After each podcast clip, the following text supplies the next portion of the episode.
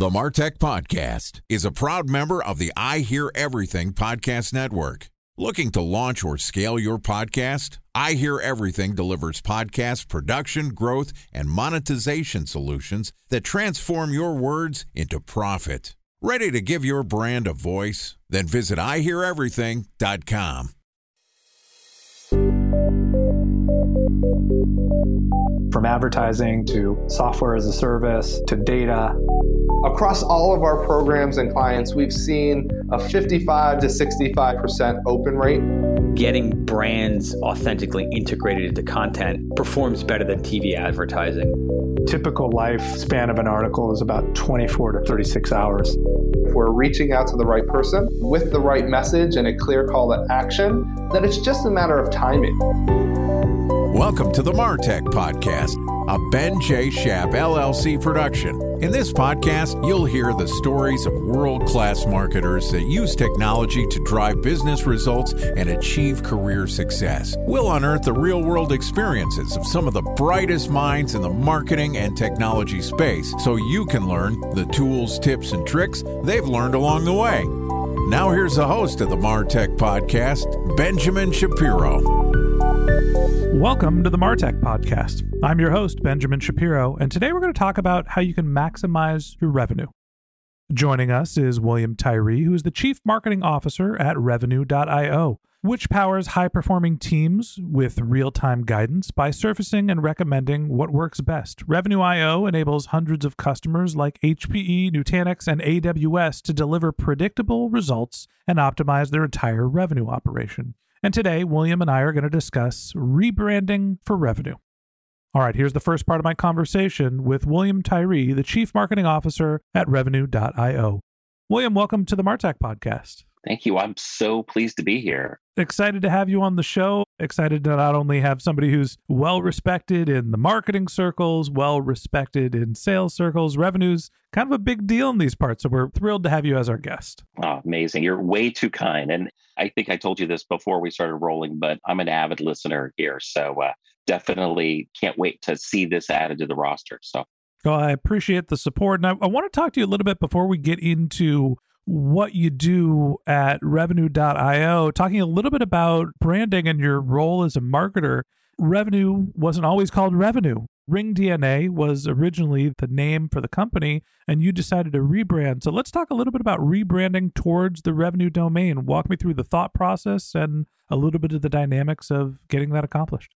Ring DNA actually came out of an agency where we were sales and marketing consultants and we had a great tool for everything. We used Marketo with our customers, we used Salesforce with our customers. But when it came to the phone, we found that companies were spending lots and lots of money generating leads, but they had no understanding of who the reps were calling.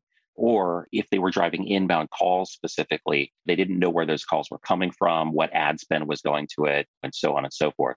So Ring DNA made a lot of sense for the name for the initial two products that we created. One was inbound call tracking for marketing teams. And then the other was we wanted to be the best global dialer for sales teams using Salesforce.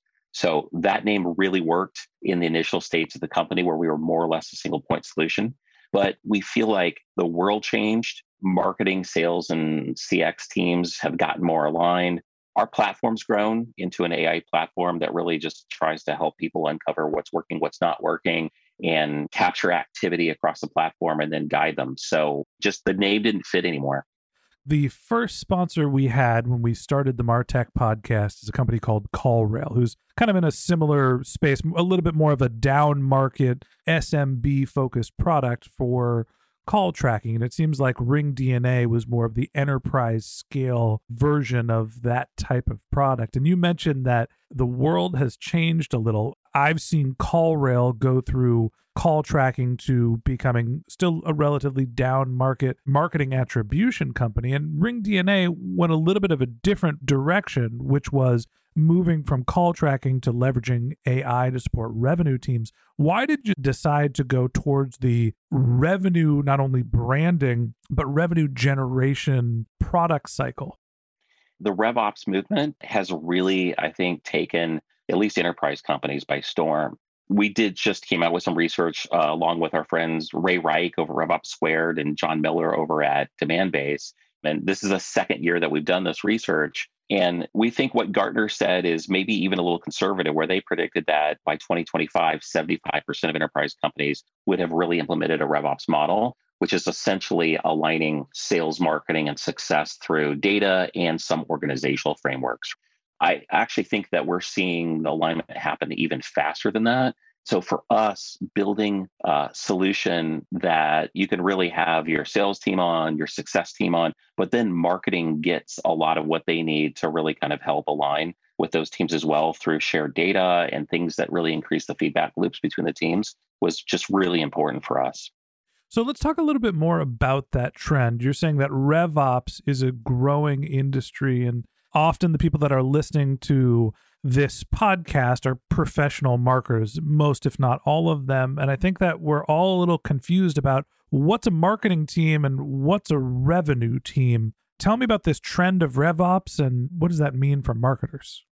I think that the goal of the RevOps movement is really like here's what it looks like i think in a good organization that's embraced it and is kind of maturing is that at least probably weekly, biweekly, your marketing leaders, demand gen, what have you, are on a call these days, mostly on a web conference, but with your sales team, with your success team, and you're looking at dashboards together and looking at the same metrics. And instead of things being quite so siloed in terms of marketing just kind of being in their corner, doing their thing with lead scoring and account scoring, and occasionally just trying to put ABM platforms together, it's really more of an aligned exercise where you're really talking together, together in a very open way, but aligned through data about how things are working and what needs to change and making those decisions jointly. The last thing I'll say is for us internally, it's very important to have sort of a Switzerland of data. So we created a revenue ops team and they're operations folks. They're formerly marketing ops, formerly sales ops, people who are actually now working as one unit. And their goal is to just help everything work more smoothly, just like marketing ops usually would, but also to give teams the insights that they need to really make these decisions. Time for a one minute break to hear from our presenting sponsor, Mutinex. In 1919, John Wanamaker said, Half the money I spend on advertising is wasted. I just don't know which half. Well, the advertising landscape has changed since then, and instead of reaching your audience on two channels, you're probably reaching them on 20. Turns out John didn't know how easy he had it. But that doesn't mean that you should give up on striving towards marketing effectiveness. No matter how complex your marketing strategy is, Mutinex GrowthOS is the market mix modeling platform that measures the impact of marketing on your bottom line. Mutinex's market mix modeling platform calibrates your insights against the latest market conditions so you can make media and marketing investment decisions confidently and quickly. Ready to take your team from I think to I know? Then join brands like Samsung, ING, and Asahi who make better marketing decisions with Mutinex. Mutinex GrowthOS. Your best decision starts here. To learn more about Mutinex, go to mutinex.co that's M U T I N E X dot co. Okay, here's the rest of today's interview.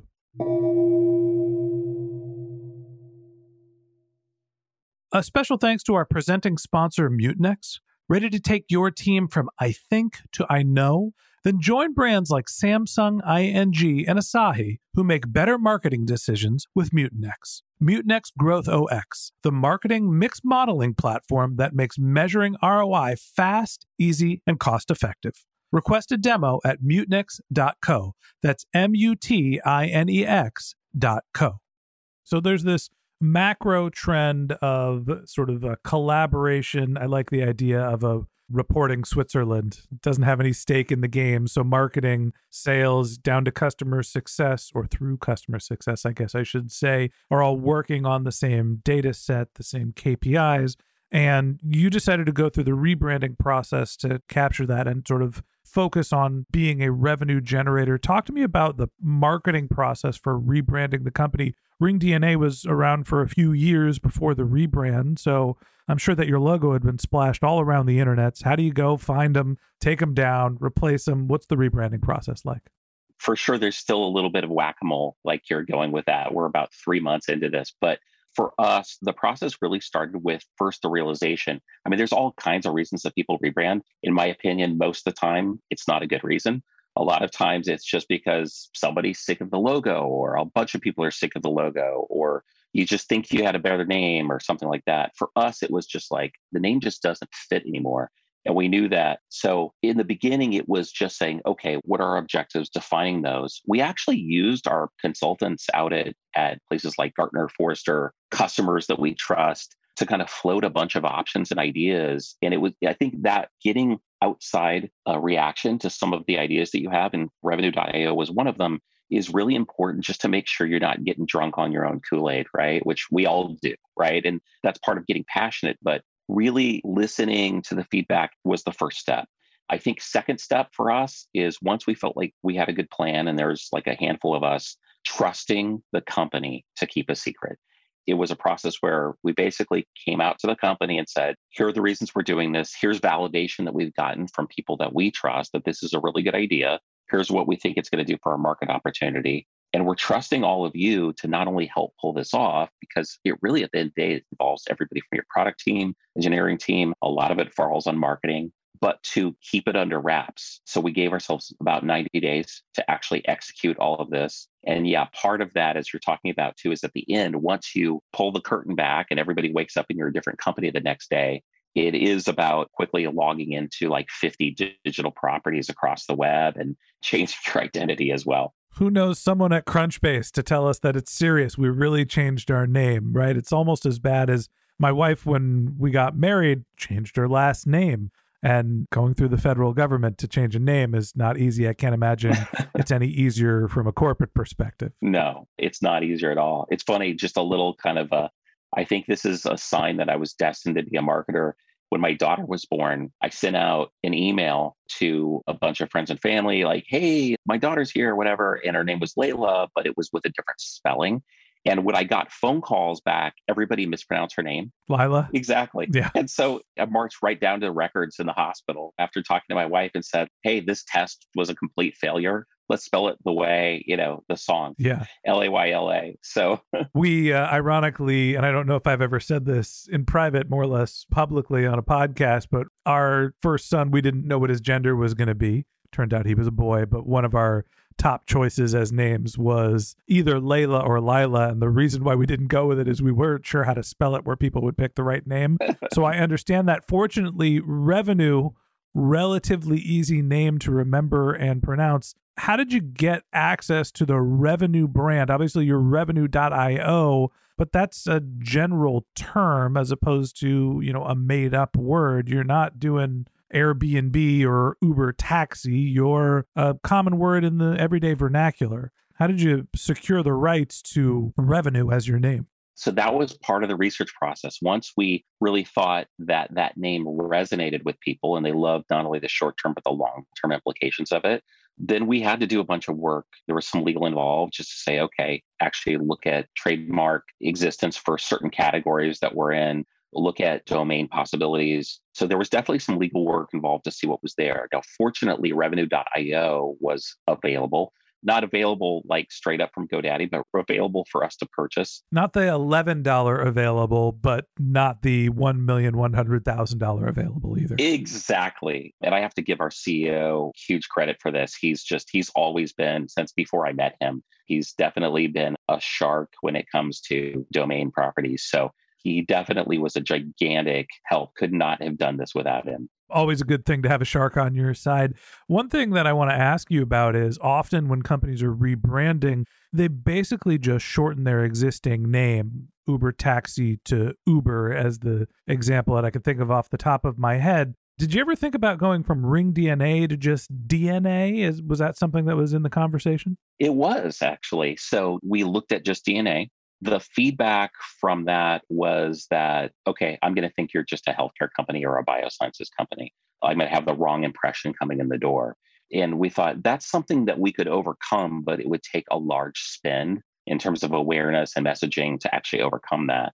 The other one to your point where one of the things we talked about was going from dunkin donuts to just dunkin was we thought about revenue DNA instead of ring DNA. And we still had some feedback without us prompting it, to saying like, revenue DNA almost sounds like maybe you're a finance platform for biosciences companies or something like that. So there was just enough of that feedback where we just thought maybe simpler is better. All right. So give me a piece of advice. I am the next William Tyree. I join a growing startup and I'm faced with the idea that the name stinks. Not to say that your old name stunk, but my new company's name stinks. It's actually namestinks.com, and I have to go through the rebranding process. What's your biggest piece of advice for going through that process and making sure that you execute it successfully? I'd say biggest piece of advice is just making sure that the internal stakeholders, which for us was like our executive team, not only our executive team, but it's really important to get buy-in and get aligned with for us our creative team our creative director specifically just making sure that you're all aligned on the opportunity and the reasons why you're doing it because if you're not aligned on that then i mean rebranding is a lot of work and it's not like you can stop doing your regular job while you do it. So i think getting people passionate and bought in on the idea is it sounds really simple but that's the most important part you know, just like the merger of marketing, sales, customer success, rebranding is similar in the sense that it is all about alignment. And we're going to talk about the former, what the revenue operations role really looks like in our next episode and talk about that alignment as well. So that wraps up this episode of the Martech podcast. Thanks to William Tyree, Chief Marketing Officer at Revenue.io, for joining us. In part two of this conversation, which we'll publish tomorrow, William and I are going to discuss whether marketing operations is dead or not. If you can't wait until our next episode and you'd like to learn more about William, you can find a link to his LinkedIn profile in our show notes. You can contact him on Twitter. His handle is William Tyree. That's W I L L I A M T Y R E E. Or you can visit his company's website, which is revenue.io. Just one more link in our show notes I'd like to tell you about. If you didn't have a chance to take notes while you were listening to this podcast, head over to martechpod.com. We've got summaries of all of our episodes and contact information for our guests. You can subscribe to our weekly newsletter and you can even send us your topic suggestions or your marketing questions, which we'll answer live on our show. Of course, you can always reach out on social media. Our handle is martechpod, M A R T E C H P O D, on LinkedIn, Twitter, Instagram, and Facebook, or you can contact me directly. My handle is Ben J. Shap, B E N NJSHAP. And if you haven't subscribed yet and you want a daily stream of marketing and technology knowledge in your podcast feed, we're going to publish an episode every day this year. So hit the subscribe button in your podcast app and we'll be back in your feed tomorrow morning. All right, that's it for today. But until next time, my advice is to just focus on keeping your customers happy.